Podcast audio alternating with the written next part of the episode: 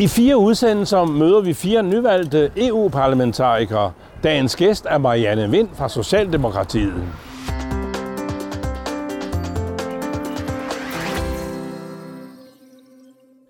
Velkommen, Marianne Wind. Du har været næstformand i H K Privat indtil to tusind og nitten. Var det et stort spring at blive europaparlamentariker? Øh, godt spørgsmål. Øhm, nej, ved du hvad? Jeg tror faktisk, det største spring, jeg har gjort i mit liv, det var, da jeg gik fra at være laborant og tillidsrepræsentant på Nozheims til at blive næstformand i en fagforening. Ja. Så det der med at gå fra at være en del af en virksomhed og være kollega med kollegaerne, til lige pludselig blive blive næstformand, altså det var også en slags politiker, øh, i en fagforening, hvor, hvor jeg jo ikke havde kollegaer på dem. Jeg havde masser af dejlige mennesker rundt om mig, men de var jo kollegaer med hinanden. Jeg havde jo kun formanden. Det var det største spring. Så på den måde, der er det ikke så stort et spring, men skal til at arbejde i Bruxelles er selvfølgelig et stort spring. mm. Ja, altså, og du er, du er med i, noget, i et par udvalg. Du øh, sidder i den der gruppen for det progressive forbund af socialdemokrater selvfølgelig, det er dit parti. Men udvalget om beskæftigelse og sociale anliggender, er det et ønskevalg, eller er det noget, du har blevet påduttet? Det er absolut grunden til, at jeg stillede op til valget. Øh, ingen tvivl om det. Altså, når man har, som jeg har været fagforeningsmenneske hele mit liv, min ungdom, øh, var jeg jo allerede øh, fagligt aktiv i, i fritiden. Øh, og de sidste otte år havde jeg jo så været øh, fuldtidsdel af en fagforening. Det var arbejdsmarkedsstoffet, der, der ligger meget på sinde. Mm. Det der med, at at alle E U-borgere kunne få et bedre arbejdsliv. Det er da en kæmpe drøm, jeg har. Så det er jo i beskæftigelsesudvalget, jeg kan rykke, rykke på det her. Og så havde jeg jo et, et nummer to ønske også, som hed transportudvalget. Ja. Og transportudvalget, så kan man tænke, hvad har det lige med beskæftigelse at gøre? Der er rigtig, rigtig mange europæere ansat i den store transportsektor. Og det er ikke alle, der har lige gode arbejdsvilkår, ikke lige godt arbejdsmiljø. Så der er noget at komme efter der. Så de to hænger meget sammen for mig. Så det er ønskevalg, de to Simpelthen, øh, ja. øh, udvalg. Og jeg har jo lige fået et ekstra udvalg. Ja. Jeg har fået, kommet med i det nye kræftudvalg. Ja. Og øh, igen kobler jeg den på, fordi der er jo mange årsager til, at de forskellige medlemmer af parlamentet vil ind i det udvalg. Nogle vil gerne have patientrettigheder eller medicin. Min vinkel på det er, at der er mennesker, der er over hundrede tusind europæere, der hvert år får kræft på grund af det arbejde, de har eller har haft. Og vi ved nogle af årsagerne. Det skal vi have gjort noget ved. Så det er arbejdsmiljø. Så det er dit, dit, dit hjerte, dit ja. socialdemokratiske hjerte, banker ja, for? Ja, og mit faglige hjerte, ja. ja. Godt. Har, synes du, du har kommet et skridt på vejen her det første år efter, du blev valgt? Ja, det synes jeg. Øh, I hvert fald, hvis vi kigger på arbejdsmiljødelen, der har jeg fået cementeret i, i begge de to udvalg, øh, at jeg kvæg mit tidligere arbejde ved noget om arbejdsmiljø, øh, og kunne bringe den viden på banen i situationer, hvor der ikke er nogen, der ellers har indtænkt arbejdsmiljø. Øh, mm. At det også er noget, vi skal tage hensyn til. Øh, så der har jeg kunne bringe det på banen. Så har vi jo store diskussioner i parlamentet omkring, om vi skal have en europæisk mindsteløn. Og øh, den vil jo gå på kompromis med vores danske model, øh, eller nordiske model, hvor vi har haft fagforeninger og arbejdsgiverne i over hundrede år, der har Øh, forhandle overenskomster, og egentlig vil jeg kalde det en samfundsmodel, hvor øh, det har været en overskudsdeling. Det er derfor, vi er rige samfund i Norden, at virksomhederne har, har delt ud af deres overskud ved overenskomstforhandlinger, og når vi har haft krisetider, jamen, så har der ikke været så meget på bordet fra fagforeningens side. Vi har ikke krævet så meget som ved de gode tider. Så den her overskudsdeling øh, har medarbejderne også kunne se, hvis vi giver den skalle, så er der noget at komme efter ved næste overenskomstforhandling. Den ryger, hvis vi får en europæisk mindsteløn. Så det har været en meget stor opgave for mig at tale imod, at vi får det. Jeg vidste jo godt, at den måske var på vej, da jeg stillede op, så jeg har forberedt mig på arbejdet. Men det er blevet et meget, meget stort emne, og den er, det er en meget stor trussel mod, mod vores måde at have et, et velfærdssamfund på i Norden. Så jeg er meget bekymret for det. Og jeg tror, jeg har sagt nogle af de rigtige ting, fordi jeg bliver indimellem begrænset i, hvad jeg, i min taletid i parlamentet. Det er jo noget, man kan straffe folk på, hvis de bliver ved med at sige nogle ting, der generer nogle andre. Så får man ikke taletid. Og det er jeg lidt udsat for i perioder, har jeg ikke får taletid. Og det tror jeg, jeg har noget med det at gøre. Så jeg rammer nogle rigtige ting. Jeg har faktisk set det i Strasbourg, at øh, knappen er blevet trykket på, så nogle medlemmer er blevet... Så, så, ja, de, så kommer ja. det ikke ud mere. Har du oplevet det? Øh, nej, for jeg har slet ikke fået lov til at tale. Nå, altså, okay. Fordi vi får tilkendt, vi kan jo ikke bare række hånden op i, i, i salen og så sige, jeg vil gerne tale. Øh, hver, hver enkelt politisk gruppe, altså Socialdemokraterne i, i Europa, men det får en vis portion mm. taletider, altså ja. en vis person, antal, der må sige noget i salen til det her emne. Øh, og der er jeg blevet sorteret fra nogle gange her, og det, det er meget påfaldende, ja. øh, så jeg rammer noget rigtigt. Men det jeg så i stedet for har gjort, det er, at jeg har, jeg har drukket rigtig meget kaffe i det sidste år, øh, og taget øh, medlemmerne af, af beskæftigelsesudvalget en for en, og inviteret dem på kaffe, og fået en snak med dem om, hvordan de ser på mindsteløn, hvordan jeg ser på det. Øh, og vi kan jo godt blive enige om, der er fattigdom i Europa. Vi skal gøre noget ved det. Men der er andre veje, der vil virke bedre, end at få en europæisk mindsteløn. Og det har vi så snakket om. Hvad er det for nogle veje, du ser? Jamen, jeg, jeg ser, øh, for eksempel hvis vi kigger på Tyskland, så har de i dag en, øh, en mindsteløn i Tyskland, der ligger på ni komma nitten euro. Det er halvfjerds kroner i timen. Det kan man ikke leve af. Hvis man skal op, så man kan leve af det i Tyskland, så kommer man op på det niveau, man taler om, den skulle ligge på i, i Europa. Øh, og det hedder et niveau på tres procent af medianindkomsten. Det vil være tolv euro i timen i Tyskland. Det vil sige sig, at de skulle have en tredive procent lønstigning. Det er svært at forestille sig, at det vil ske. Øh, og i en krisetid, som vi er nu, hvor rigtig mange er blevet arbejdsløse i hele Europa, de røg ud af arbejdsmarkedet. Mm. Europa har ikke det her system, som vi har i Danmark, hvor jamen, så får vi dagpenge, og de dagpenge kan vi... Vi bliver ikke rige på dagpenge, men man dør ikke af sult. Ude i Europa har man ikke det samme sikkerhedsnet, så der er familien virkelig på spanden, hvis mor eller far bliver opsagt. De har et, man er livsvarig ansat. Så frygten er for mig, når vi får gang i beskæftigelsen, når flere skal tilbage i job, og der er kommet den her store forøgelse på mindstelønnen, så vil der være mange, der bliver ansat som det, vi kalder falske selvstændige, eller på nul-timerskontrakter. Og nul-timerskontrakter vil sige sig, at man ikke har et fast job. De ringer efter en, nu har vi brug for en ekstra ved kassen i brusen, eller nu har vi brug for en ekstra herinde på restauranten eller caféen, så man aner aldrig, hvor mange timer man har. Hvis vi snakker falske selvstændige, så er det en måde for virksomhederne til at undgå at betale alle de andre ting, som følger med. Vi kan snakke barsel, vi kan snakke løn under sygdom, feriepenge, pension, alle de der andre ting, som er ud over lønnen. Hvis man nu kører som, nu kom der lige sådan et varevogn kørende forbi for et øh, vareudbringningsfirma. Øh, mange af dem har leaset deres bil af det firma. De har leaset en kasket med mærke, måske også en uniform, men de er hver sit selvstændige firma.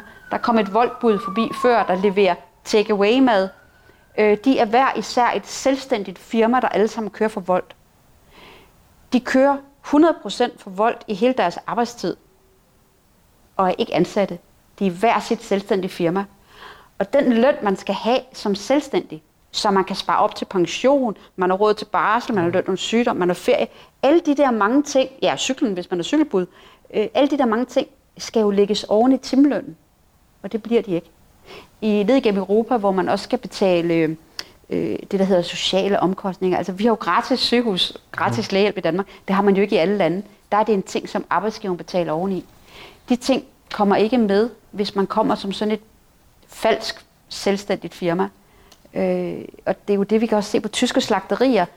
De står der skulder ved skulder i slagteriet, som hver sit selvstændige firma. Nej, de skulle jo være ansat på slagteriet. Det er bare for, at slagteriet kan undgå at betale alle de der ting. Og det gør, at der er mennesker i Europa, der går på arbejde hver dag og er fattige. Det hedder på engelsk working poor, og det er fuldstændig urimeligt, vi har det i tyve tyve. Det skulle have været væk for hundrede år siden. Ja. Jeg har hørt, I er tre socialdemokrater i E U-parlamentet, og jeg har også hørt andre kandidater og byrådsmedlemmer og regionsrådsmedlemmer snakke om, vi må øh, have gjort noget ved den sociale dumping, ja. Ikke? Der kører mange lastbilchauffører rundt her også, som er på mærkelige overenskomster. Metroen her i København er bygget under nogle mystiske omstændigheder en gang imellem, ikke? Vil arbejdsgiverne øh, altid prøve at ligesom... Øh, jeg vil ikke sige snyde, men måske komme, af, komme afsted med den billigste løsning, når de skal have udført et stykke arbejde. Er det, du gerne vil til livs? Der er brodne kar alle steder. Mm. Øh, Danmark har tusinder af seriøse, ordentlige virksomheder.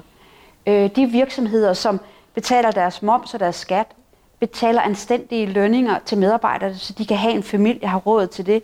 Virksomheder, som, nu er jeg ude fra landet af, som giver en skæv til spejdernes nye telt, eller til fodboldklubben, mm. eller til juletræet nede foran brusen. Altså, øh, som, som er med til alle de der små måder at holde det danske samfund i gang. De har jo været under en voldsom unfair konkurrence fra virksomheder, mm. øh, der, man må nok ikke sige det, skider højt og flot på at være en del af samfundet. Øh, vi kan se det med, på transportområdet. Nu har vi jo fået en vejpakke igennem i parlamentet, som blev startet op af min forgænger, øh, Ole Christensen, ja. øh, som vi fik afsluttet her i sommer. Og den får ryddet op i den her branche, fordi de danske vognmandsfirmaer har haft en voldsom unfair konkurrence, desværre også fra nogle danske vognmænd, som har oprettet datterselskaber i, i for eksempel Østland, og så chaufførerne skulle arbejde under de vilkår, der er der, hvor det datterselskab er oprettet. Og det har været sådan et postkassefirma, hvor der, der ikke har været et firma, der har været en postkasse. Øh, og det er jo voldsom unfair konkurrence, så vi kan ikke sige, at alle arbejdsgiver er banditter, fordi det er de slet ikke. Øh, og hvis jeg snakker med Dansk Industri og Dansk Arbejdsgiverforening, så er de jo helt på min side og vil gerne være med til at have ordnet vilkår i Danmark. Ja. Men kan E U lovgive sig ud af en del af den her problematik og det misbrug af, af udenlandsk øh, arbejdskraft? På nogle af områderne kan E U godt være med til det, og E U har jo allerede været med til at, at ændre på, på vores arbejdstid. Ja. Vi må højst arbejde otteogfyrre timer om ugen i E U, og det har haft en stor betydning for nogen. Vi skal have en ansættelseskontrakt alle sammen, og der, skal, der er et krav til, hvad skal der stå i en ansættelseskontrakt. Så E U har indflydelse på de her ting. De har også indflydelse på vores arbejdsmiljø. Hvis vi i Danmark ønsker, at vores beskæftigelsesminister Peter Hummelgaard laver et højere niveau for arbejdsmiljøet, så skaber det jo unfair konkurrence for virksomhederne i Danmark i forhold til resten af E U, hvis der ikke er et lige niveau. Så vi har brug for at løfte øh, arbejdsmiljøet i hele E U. Så, øh, så jeg synes, vi har områder nok at tage fat i, hvorimod løn står i traktaten, ja. At det må E U ikke blande sig i. Og det er jo det, vi diskuterer i øjeblikket. Må man så gøre det? Ja. Jeg kan høre, at øh, øh, lønmodtagerne har i hvert fald en god repræsentant i Europaparlamentet i, i dig. Det er min hjertesag. Ja. Ja, godt nok. Men vi skal nå et par andre ja. emner naturligvis. Skelner du mellem flygtninge og indvandrere? Hvordan ser du på indvandrere og flygtningeproblematikken, efter vi havde det store boom i to tusind og seksten? Øh, jeg synes, vi bliver nødt til at skelne. Fordi vi har, vi har mennesker i nød øh, af forskellige årsager rundt omkring i verden. Øh, det kan være krigshandlinger, det kan være naturkatastrofer. Øh, vi har, vi har hundrede procent sikkert vaskeægte flygtninge rundt omkring i verden. Øh, og jeg vil ønske, at vi kunne hjælpe dem alle sammen. Men vi bliver i hvert fald nødt til at tage vores del af, af, af de mennesker, der er i nød. Øh, og det er jo hele familier. Og hjælpe dem til, en, til et bedre liv. Så har vi den anden gruppe, som øh, det er ofte måske yngre mennesker, hvor øh, familien helt naturligt, og det gør mine forældre, ønsker jo også et bedre liv for mig og min lillebror, end de har haft, hvor de ikke har muligheder for uddannelse, hvor de ikke havde mm. de samme muligheder. Så jeg kan godt forstå, at der er familier i fattige dele af verden, der sparer sammen til at sende en til Europa til en gylden fremtid. Øh, problemet er, at de får ikke rigtig den gyldne fremtid. Øh, enten kommer de ind illegalt og arbejder illegalt under slavelignende vilkår rundt omkring, fordi de kan blive misbrugt til alt. Øh, eller også er de en, sidder de på et asylcenter og venter og venter og venter. Øh, det er ikke lykken at komme ind på den måde. Jeg vil meget hellere have, at vi hjalp hele den gruppe øh, ved at investere i for eksempel i Afrika, i at, at skabe virksomheder, i at tvinge multinationale selskaber til at betale skat, og ikke bare udnytte naturressourcerne i Afrika, som jo faktisk har rigtig mange naturressourcer. De bliver jo udnyttet af store firmaer, uden der bliver lagt skat tilbage. Mm. Øh, vi har, vi har nogle toldbarrierer over for Afrika, som heller ikke er fair. Det er da ikke i orden, at vi kan, fra Europa kan sælge mejeriprodukter, på, undskyld, mejeriprodukter i Afrika billigere, end de selv kan producere det. Så er vi jo heller ikke med til at få gang i, i afrikanske virksomheder, hvis vi kan dumpe det med vores varer. Så jeg synes, vi har mange andre ting at tage fat i til at hjælpe ja. Den gruppe. Men flygtninge, øh, som er i nød, der hvor de bor, de kan jo ikke blive boende, ligegyldigt om vi hjælper dem til at få en fabrik. Det hjælper ikke noget. Vi har jo, øh, ja, det er jo prisværdigt, at du kan se muligheden for at få firmaer, øh, udenlandske kapital til at lave firmaer i Afrika for eksempel, ikke? Der har også været tale om meget, at flygtningelejre skulle flyttes fra, eller øh, integrationscenter ja. skulle flyttes fra Danmark til Egypten, til Nordafrika i øvrigt. Hvad, hvad, hvad er din holdning til det? Men det er stadigvæk min holdning, og, men jeg er simpelthen ikke kompetent nok til at vide, om det overhovedet er en mulighed. Men for mig at se, er det da det er da bedre, at man som borger uden for E U får en afklaring på, om man har en mulighed for at komme ind i E U, inden man har givet hele familiens livsopsparing til nogle menneskesmuglere, der dumper en ud i en gummibåd midt i Middelhavet, og man ved ikke, om man drukner eller ej. Øh, hvorfor er der nogle penge? Det er jo enorme summer, man betaler de her menneskesmuglere.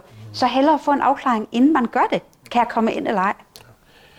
Du er jo meget solidarisk og taler meget om lige øh, muligheder for, for E U's øh, borgere, ikke? Uanset om man er fra det ene eller andet land. Så nu øh, skal jeg spørge dig, hvad nu med øh, Grækenland og Italien og Spanien? Det er dem, der får øh, den her masse bunke flygtninge. Øh, er vi solidariske nok i E U, og er Danmark solidarisk nok øh, til at fordele de udgifter eller hjælpe dem? De sydeuropæiske ja, lande. Øh, som jo er naturlig årsag, det er dem, der ligger ud til ja. Middelhavet. Det er jo klart nok, det er jo, det er jo ja. dem, øh, flygtningene tager til. Det er de lande. Mm. Øh, øh, Danmark kan godt puske glorien over, at vi har taget en stor del, plus at vi er med til at finansiere det. Øh, der er mange andre lande i E U, som absolut er bagud på den konto. Øh, og det er ikke acceptabelt.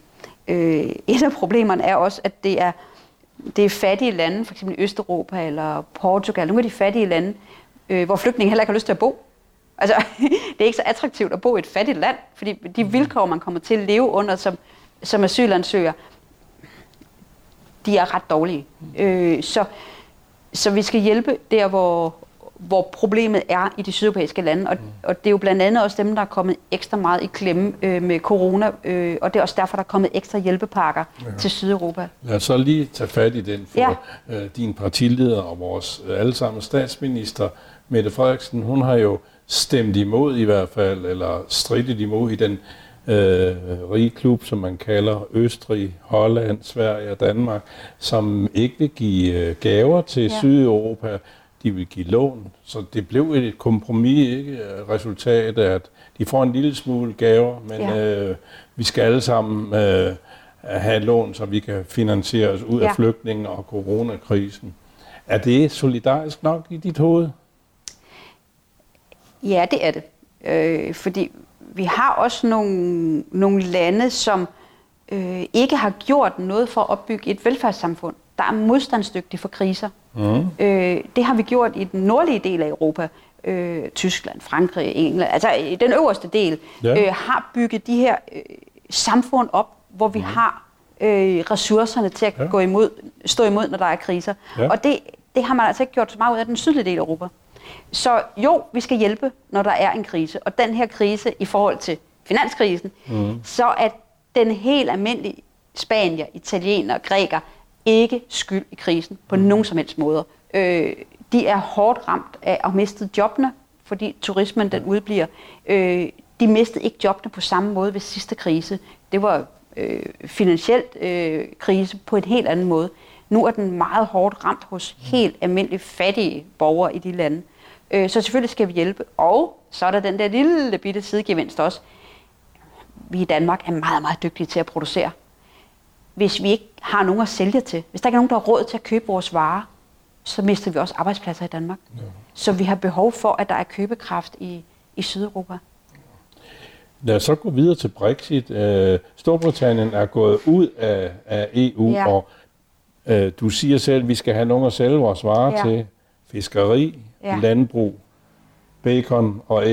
Ja. Øh, Storbritannien, er det smerteligt for Danmark, og bliver det værre, at øh, vi kommer af med Storbritannien? Jamen, det kommer Eller, til at koste. de valgte at gå ud af. Ja, altså det kommer til at koste arbejdspladser. Øh, specielt i den her fødevaresektor, landbrugssektor, ja. øh, men også i andre områder kommer det til at koste job, øh, fordi mm. der kommer sandsynligvis en form for toldmur. Om ikke andet bliver det i hvert fald besværligt øh, at få varerne ind og ud, på grund af, ja. at det skal fortoldes. Hvis de ikke vil være en del af det, af det indre marked, og det mm. ser jo ikke lige ud til det. Altså det ser ud til, at det bliver et hårdt Brexit.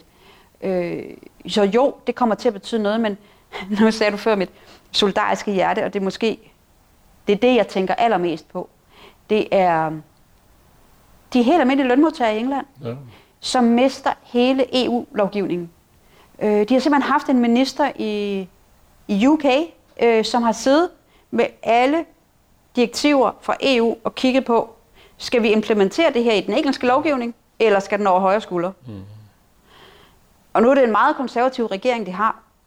Så, så alt omkring arbejdsmiljø og lønmodtagervilkår, det er simpelthen røg over højre skulder. Og det bekymrer mig virkelig øh, for fremtidens øh, næste generation, der kommer på arbejdsmarkedet over. Et, altså på nogle punkter er vi skruet hundrede år tilbage for vilkår. Englænderne får det ikke let, eller Stor, Storbritanniens beboere. Det gør vi jo så heller ikke i Danmark, Nej. Og vi mister øh, måske nogle fiskerirettigheder og landbrugseksportrettigheder. Hvad nu hvis fire andre lande i E U danner en, en øh, velfærdsklub øh, og siger, jamen Danmark skal ikke have noget støtte her, det er deres eget problem. Kan du se, hvor jeg vil hen? Ja. Øh, er vi solidariske nok i Danmark så? Det synes jeg, vi er meget langt hen ad vejen, fordi vi kigger også på... Men vi vil hvem... også gerne have, have hjælp, hvis det er os, der... Jamen, det vil vi gerne. Øh, og det er, jo, det er jo en del af det. Vi har jo den samme, når vi snakker skattepolitik i Danmark. Mm. Øh, de rige, de betaler mere til ja. velfærdskassen, end de fattige i Danmark gør. Øh, men de rige får jo også hjælp den dag, hvor de lige pludselig har et barn, der skal på sygehuset. Så får de gratis adgang. Mm. Øh, det skal også gælde for os i Danmark. Men, men ligegyldigt hvad, så i Danmark betaler vi mere til E U, end vi får tilbage igen. Og det gør vi, fordi vi er et rigt samfund. Så har vi Østeuropa, der er fattige samfund. De får mere fra E U, end de betaler ind. Og det er da også solidarisk. Mm.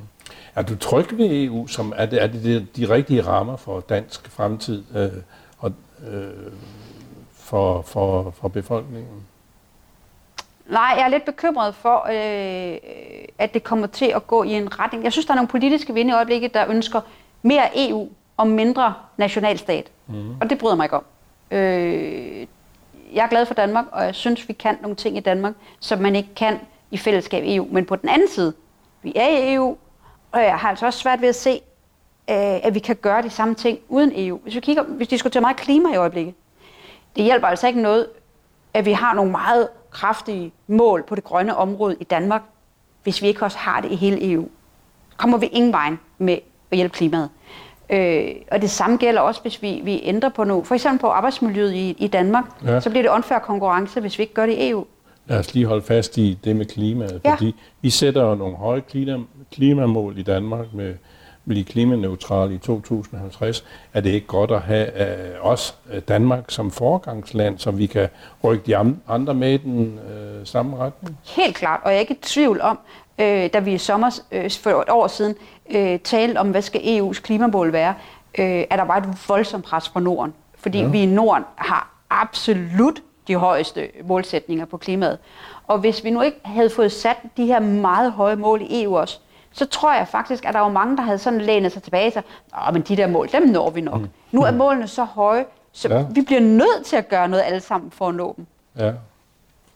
Hvad med hensyn til... Øh Med, med samarbejde i, i, blandt de fjorten danske øh, mepper, kan I, øh, I tre socialdemokrater forliges med de andre, og kan man øh, samarbejde om, om øh, enkelting, eller er E U-parlamentet simpelthen for stort til det?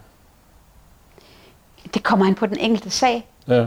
Øh, nogle gange er det en sag, hvor vi kan sige, nu taler vi Danmarks interesser sammen, øh, men, men langt hen ad vejen er vi jo ikke enige, lige så vel som i nogle situationer er Folketingets et hundrede og nioghalvfjerds medlemmer fuldstændig enige om en sag. Ja. Og andre gange er de jo fuldstændig splittet i ja, lige så mange holdninger, som der er partier. Ja. Og det er vi også i Europaparlamentet. Det er fuldstændig det samme. Men, men jeg kan sige, at vi har det, vi har det godt sammen. Ja.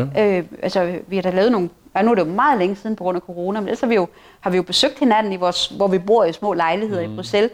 Øh, og vi hyggesnakker, når vi mødes i lufthavnen og på gangene og drikker kaffe sammen, når vi mødes. Og Asger og jeg har gået i træningscenter om morgenen sammen. Og, øh, så vi har det meget hyggeligt sammen. Ja. Øh, men, men det betyder ikke, at man er politisk enig. Lige så vel som på Christiansborg, der er jo venner på tværs af partierne, uden man er politisk enig. Det er det samme. Marianne Wind, øh, kort sagt, hvad er, kan være dine mål øh, de næste fire år? Fordi der er en femårig valgperiode. Kan du se øh, nogle mål i horisonten, du gerne vil have opfyldt som øh, europaparlamentariker? Jamen, det handler for mig rigtig meget om, at europæerne får et bedre arbejdsliv. Øh, og det er nok specielt på arbejdsmiljøområdet, jeg godt kunne tænke mig at løfte, fordi øh, vi har Arnes pension i øjeblikket i Danmark, og den handler jo om, at arbejdsmiljøet har været for dårligt. Også i Danmark. Så jeg synes, vi har en stor opgave på at løfte arbejdsmiljøet i Europa, og det vil jeg gerne være med til. Det brænder du for, kan Ja, det gør jeg. Tak til dig, og held og lykke med dit kommende arbejde. Tak. Tak til Marianne Wind fra Socialdemokratiet. Vi har tre andre tv-portrætter på vej af europaparlamentarikere. Tak for nu, og på gensyn.